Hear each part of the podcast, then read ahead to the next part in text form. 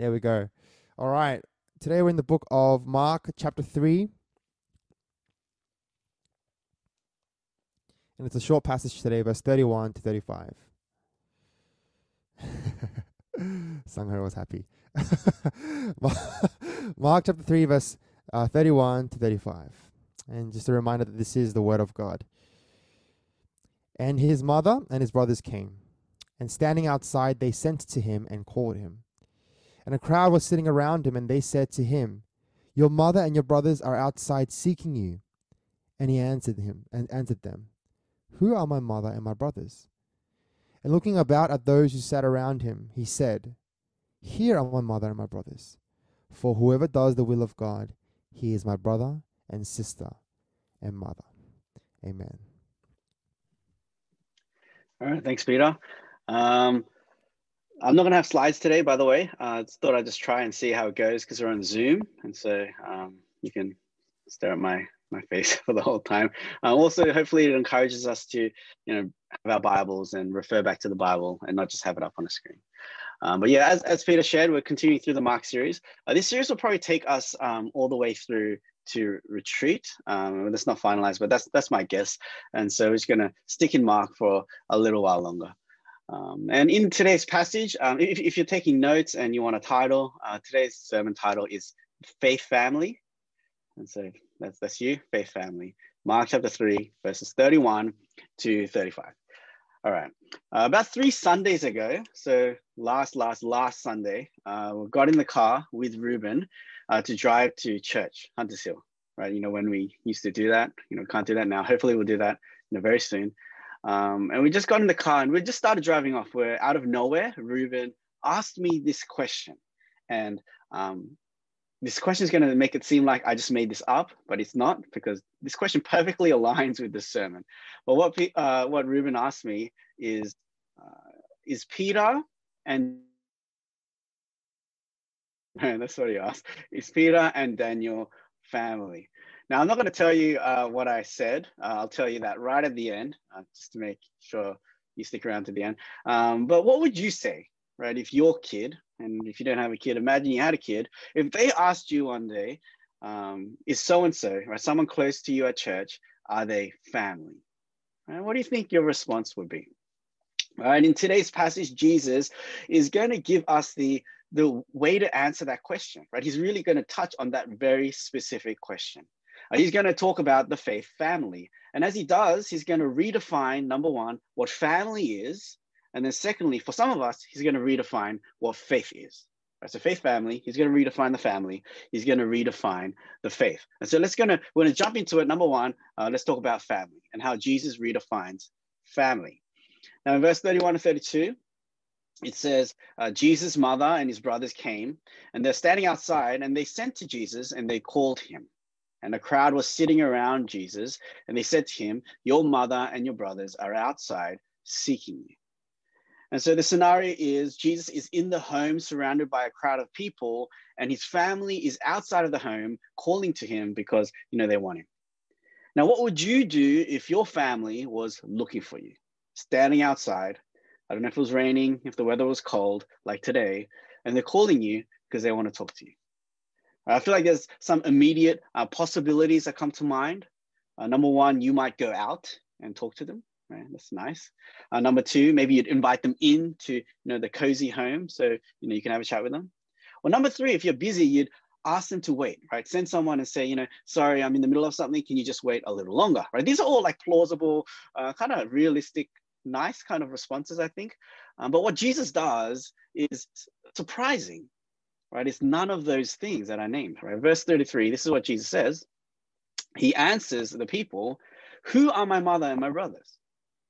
And looking about at those who sat around him, he said, Here are my mother and brothers.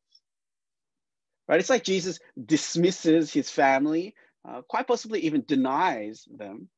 And he uses this as an opportunity to redefine family.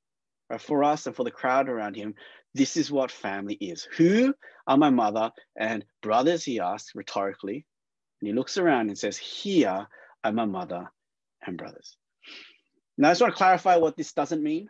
um, because it's easy to under, misunderstand uh, what's going on. Jesus isn't um, saying that our physical or biological family, I want to call it our earthly family. He's not saying our earthly family is unimportant.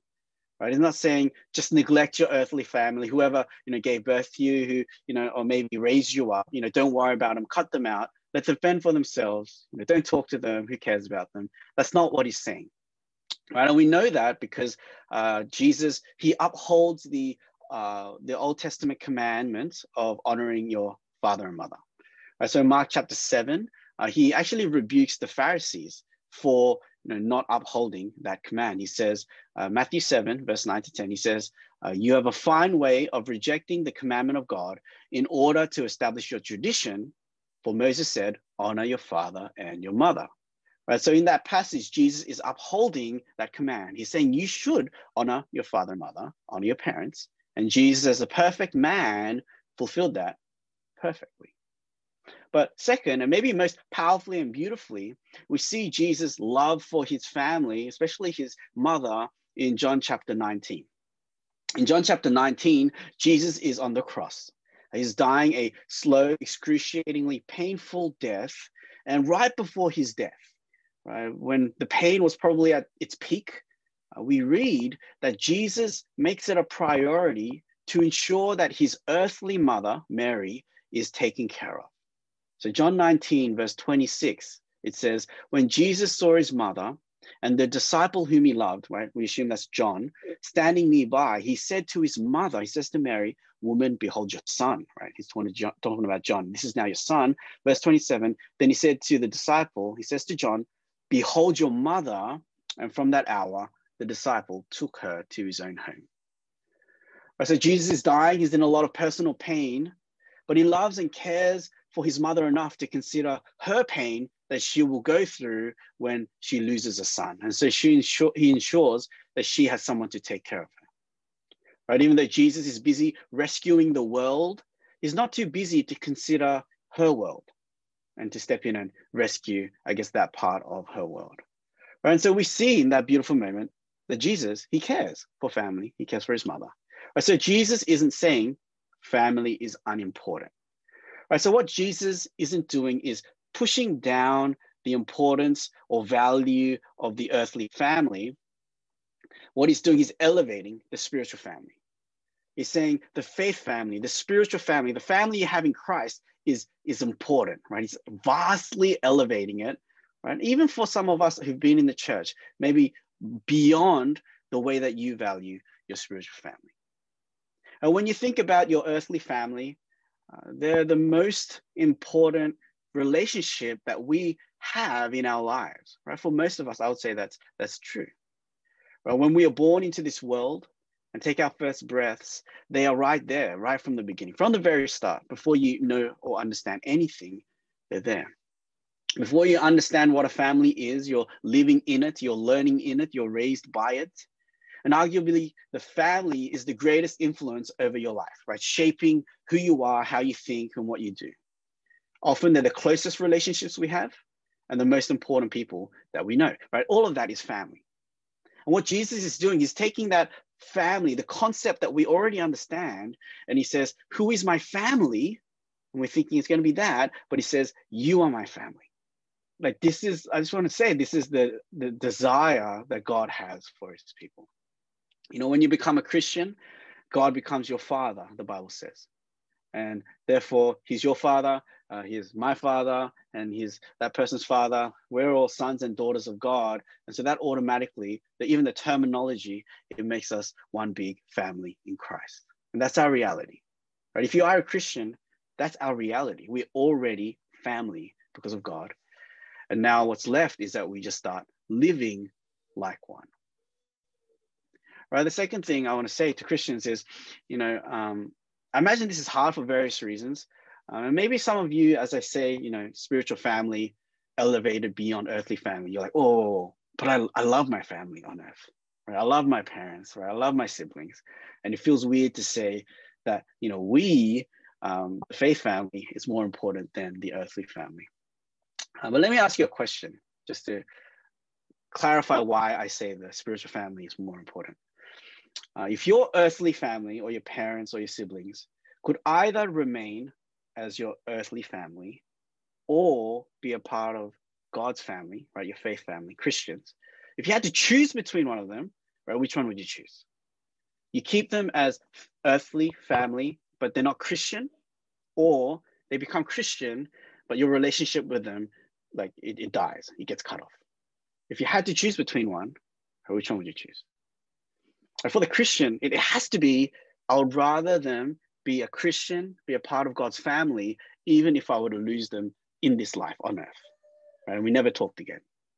Right? Because we understand that the spiritual faith family is more important, right? So that's just to kind of clarify why I say this faith family is more important.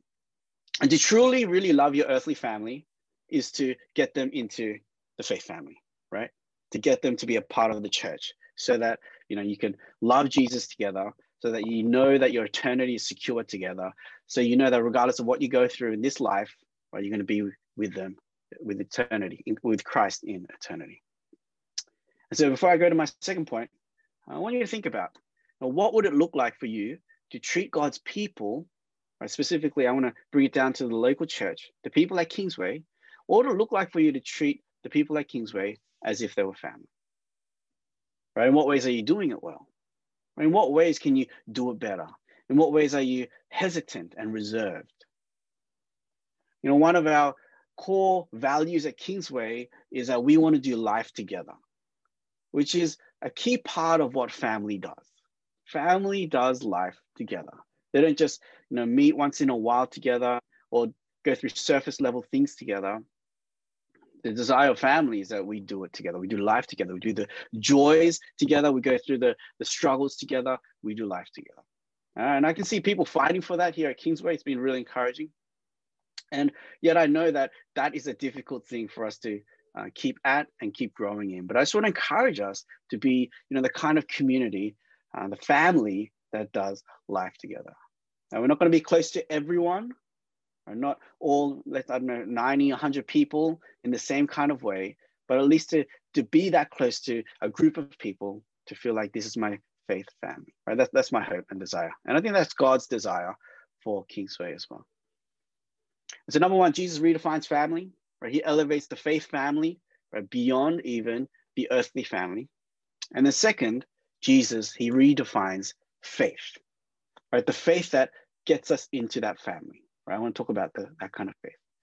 Right. So again, what makes someone a part of this faith family? Right. I gave you the answer. It's it's faith.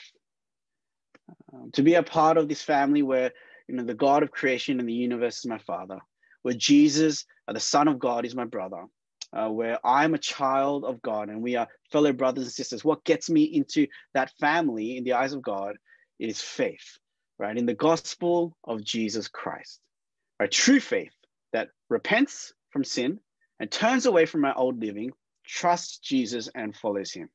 Right, that is what we need to be a part of this family. And so look at what Jesus says, though, in verse 34 to 35.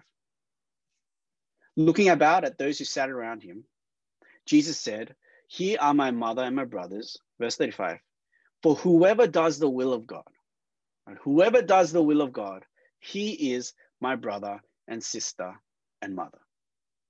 At first glance, it feels like what Jesus is saying is a contradiction to what I just said, right? The gospel. But what I said was to be a part of the family, you believe in Jesus, you do nothing, right? It's free, it's faith.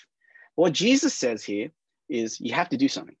Whoever does the will of God right? So what's going on here, and how do we, you know, harmonize what's going on? Because Jesus obviously isn't contradicting know, the gospel. Now, the way that I'll say it, and you've probably heard this before, faith, what I said, faith that gets you into the family of God, faith is the root of salvation that gets you in the family, but good works, right, doing the will of God, good works is the fruit, is the fruit of salvation. The root of salvation, how you get into the family, is faith in Jesus. That's free. You don't do anything. But the fruit of really being a Christian and being a part of that family is what Jesus is talking about here. Whoever does the will of God, the fruit that shows that you really are a person who's a Christian is what Jesus is focusing on. And he says, it's whoever does the will of God. Now, I'll give an analogy. I think this is the best analogy um, that helps me understand this. And so you probably you might have heard this before as well. Um, but imagine I took an orange seed and I planted this orange seed into some soil. Over time, the seed germinated, it grew, the plant grows up taller, stronger, you know, branches and leaves you know, emerge, and one day it produces fruit. Right? And then one day I invite you over to my house and I show off to you my orange tree. I'm like, look at this orange tree, isn't it amazing? And even fruit is coming out of this orange tree. And you're admiring the orange tree for a moment, and then you pause, you go, wait a second. You walk up to the tree, you take off one of its fruit, and you come back to me and you say, Paul, I don't, I don't think this is an orange. You say, look, look here. The skin isn't orange, it's red. And the skin's not soft like an orange, it's hard. And this fruit's not round, it's like tapered in a weird shape. And then you take a bite out of this orange and it crunches to reveal underneath not orange flesh, but white flesh. And so, with a mouthful of fruit, you say to me, Paul, I don't think this is an orange, this is an apple. And you go back to the tree and you get like an armful of apples, and you see, see, look here, apples. Now, let me ask you, what tree do I have? Orange tree. No, I'm just joking. Apple tree. I have an apple tree, right? Obviously, right? If I'm there like, no, it's an orange tree, you're wrong. I'd be a fool. It's an apple tree. How do I know? Because every tree that produces apple fruit is an apple tree, right? Very, very basic, right? Every tree that produces apple fruit is an apple tree. The apple fruit, this is important. The apple fruit doesn't make it an apple tree, but the apple tree makes apple fruit. Right? Do you get that distinction? The apple fruit doesn't make it an apple tree. It's not like when the apple fruit emerged that suddenly the tree became an apple tree. It turned from an orange tree to an apple tree. No, it always was an apple tree. And because it always was an apple tree, apple trees produce apple fruit. And when I saw the fruit, I said, oh, I see and understand that always was an apple tree. So every tree that produces apple fruit is an apple tree. And what Jesus is saying is that every person who produces Christian fruit is a Christian tree. Right? Every person who produces Christian fruit that's doing the will of God is a Christian right, tree, is a part of this family. So notice he says, He who does the will of God is my brother and sister and mother. He says, if you produce the fruit, you are a part of this family. He doesn't say you become a part of this family. The fruit doesn't make you a part of the family, but it's showing, it's proving that you already are. Just like the apple fruit proves the tree always was an apple tree. That's a long way of saying what Jesus is saying. It's not contradiction, contradicting salvation by grace alone, through faith alone, in Christ alone, because the root of salvation is the gospel. What Jesus is talking about is not the root, he's talking about the fruit of salvation. The fruit that proves that you truly are a believer. And he says the fruit that Christians bear is that they do the will of God. And so I'm going to look at your fruit. Everyone around me who is doing the will of God, well, you know that you are indeed a part of the family of God. Right? Does that make sense? This is really important. Because I feel like for some of us, this is redefining our understanding of faith here today. The relationship and the balance between faith and works can be tricky. We're saved by faith, it's free, but I'm told to do all this stuff, right? How do they work together? And because it can be a little bit tricky, we tend to lean toward one side more than the other, and it's easy to fall into an imbalance. Right? Sometimes we fall too much towards works, losing the faith. We read passages about God's holiness and God's demands for us, and we mistakenly think that this is what I need to do to be a part of the family of God, or to be loved by God, to be a Christian. Because I did this, he loves me. Because I didn't do this, or he doesn't love me, whatever. Right? We, we emphasize the works too much and we lose the faith and grace element. Right? But that's not right because the fruit doesn't make the tree. Right? Your fruit doesn't make you a Christian tree. What makes you a Christian tree is believing in the gospel. Right? The fruit doesn't make the tree. But on the other side of this imbalance is that we lean toward faith and grace and we let go of the works. And I feel like that is more common for us at Kingsway to fall into because you know we say we're gospel centered and we talk about the gospel a lot we talk about grace a lot. We emphasize that you're saved just by believing it's free, it's a gift from God.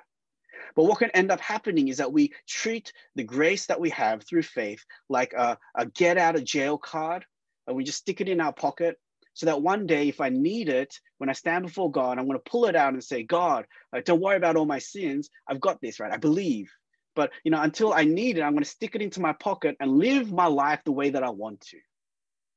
I'm just going to make my own decisions. Your rules and your desires and commands for me, they're not really going to impact me.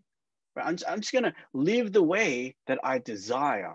And so we have faith, we have grace, but works is kind of thrown out the window. Salvation is free, so I'm free to do what I want without obeying God's law. Right? Because sin is freely forgiven, we treat sin lightly. Right? God, God's going to forgive me anyway. God's a God of grace and understanding, isn't he? I'm just going to sin.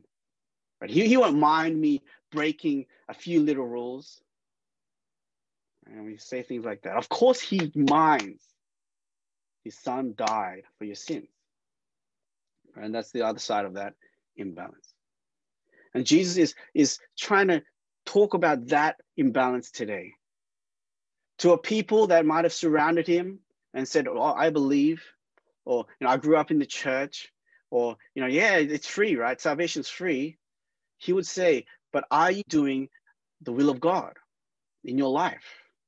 Are you obeying Him? Are you bearing that fruit? Because that is the proof that you truly are a Christian.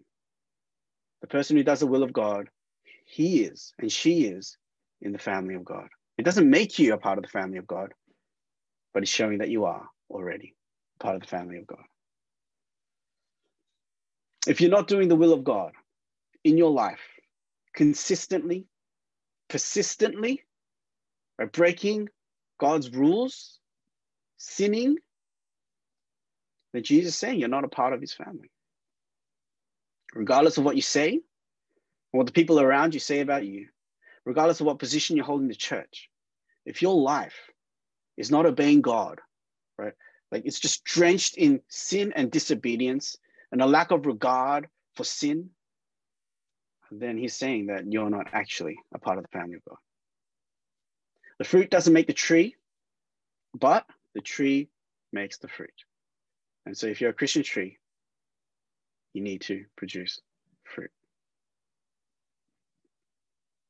Now I need to clarify what obedience is here because on this side of heaven, um, our obedience is going to be, um, you know, imperfect.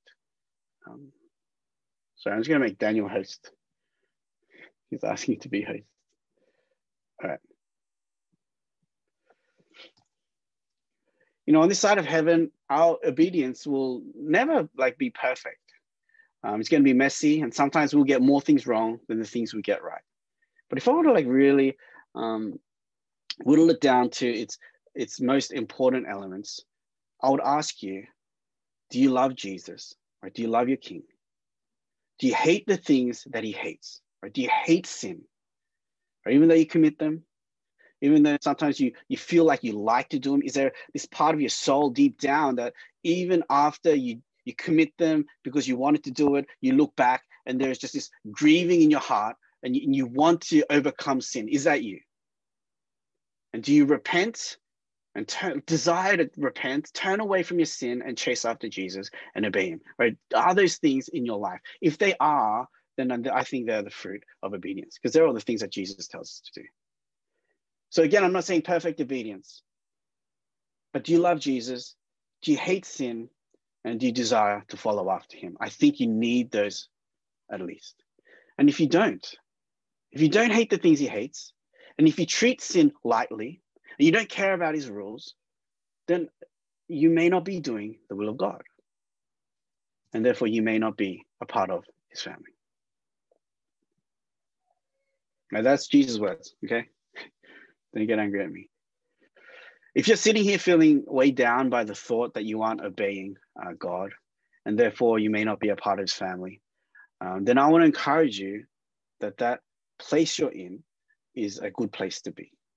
Right? The fact that you care about the, your sin and the fact that you care that you may not be a part of his family. That's, that's great.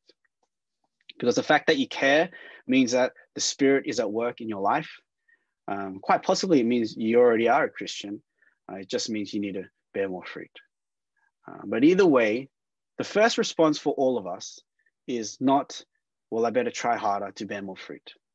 The first response is always to go back to the root of salvation, right? To the gospel, uh, to remind ourselves that we're saved by God's grace through faith in Jesus, to remind ourselves that despite the week or the months that we've lived, forgiveness is free, to remind ourselves that Jesus is all that we are not for us, and that if I really believe in him, I am loved and I am welcomed. To begin there and from there bear the fruit of salvation.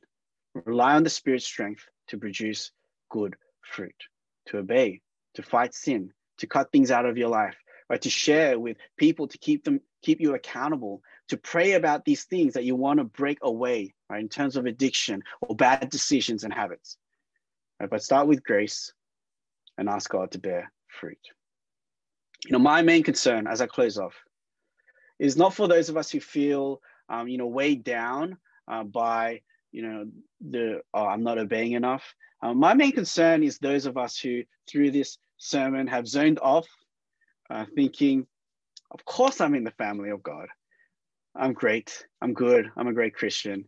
Um, and maybe you are. Maybe you are. Uh, maybe you're a great Christian, and uh, I praise God for that. You know, one positive thing we can take away from this passage is that if you are bearing good fruit, then that is evidence that you are a Christian. And so if your life is going well, you know, by the grace of God, then you can look at the fruit that you're bearing and the sins that you're overcoming and say, wow, this is a part of you know what God is doing. I am a Christian. That's good.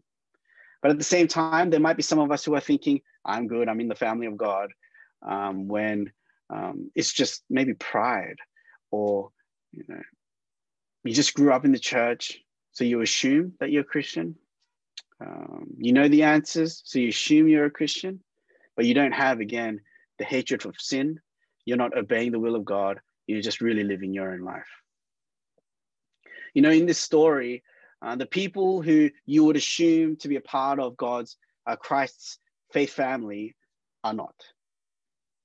Uh, Jesus could have redefined family and said, and my earthly family is obviously a part of this because you know they lived with me most of my life and they know me best. So i'm going to redefine family but my family is going to be a part of it. That's that's not what happens in this story those who you would assume to be a part of the faith family aren't his mother his brothers at least in this point right in my understanding is that they live closest to him and they knew him best but they're the ones standing outside they don't come and see Jesus.